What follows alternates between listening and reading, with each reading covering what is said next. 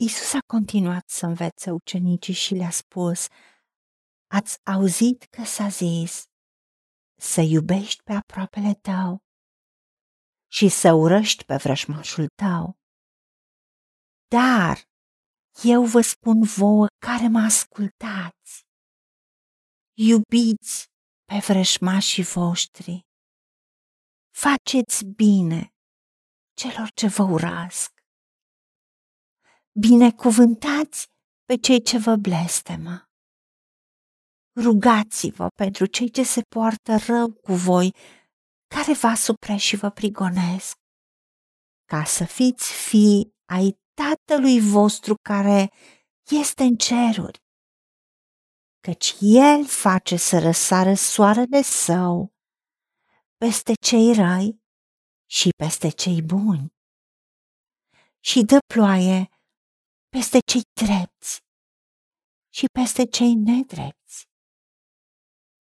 Doamne, Tată, în momentul în care avem tangențe cu oameni pe care îi cunoaștem mai puțin, e ușor să facem bine.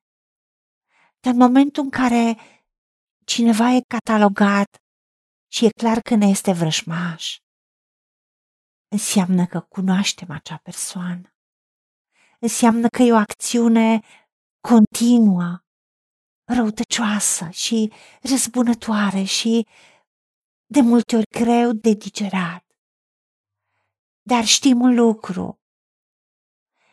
Noi nu avem de luptat împotriva cărnii și sângelui, a oamenilor ca ființă umană, ci împotriva duhurilor răutății care sunt în locurile cerești.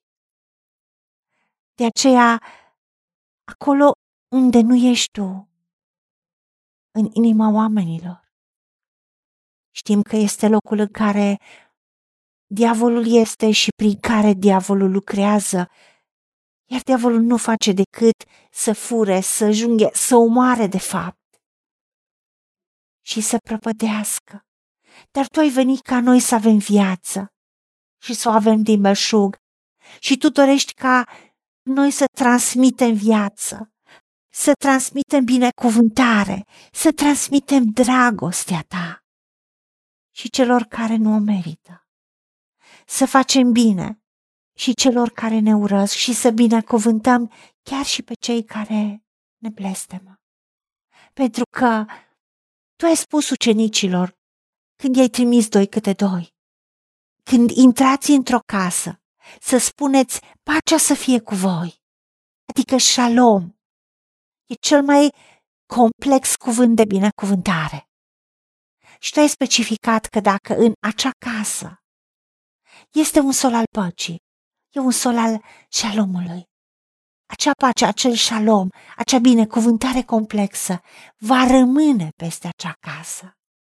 Dar dacă nu este un sol al păcii acolo, un sol al șalomului, al binecuvântării, acolo sunt răutați.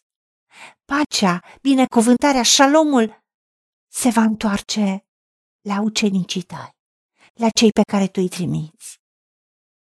Ajută-ne să credem că noi suntem răsplătiți pentru ceea ce noi facem. Și noi nu suntem responsabili de răutatea celuilalt sau celorlalți, ci de bunătatea noastră, de dragostea noastră, de faptul că noi ne rugăm pentru cei care se poartă rău. Și tu ne-ai spus mai mult, dacă este flămând vrăjmașul nostru, să-i dăm pâine să mănânce iar dacă este sete, să-i dăm apă să bea.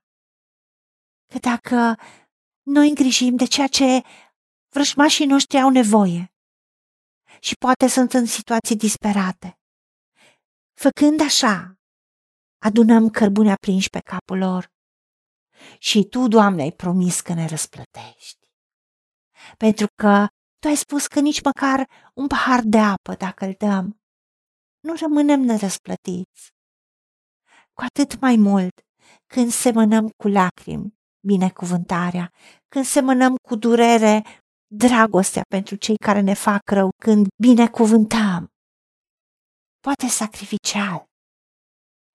Vom culege roade ale binecuvântării, Tu, Doamne, ai grijă ca să ni se facă bine, să primim dragoste, să primim binecuvântare.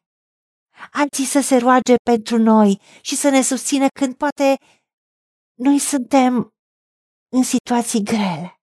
Și atunci când noi vom fi poate mai irascibili și mai greu de suportat, tu ai grijă ca și noi să primim dragoste și nouă să ni se facă bine pentru ca să ne ridicăm din această stare.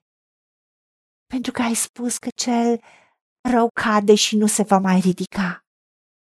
Dar cel care se încrede în tine, care te iubește pe tine, noi cei neprihăniți prin sângele mielului, chiar dacă de șapte ori cădem, de fiecare dată tu ne ridici.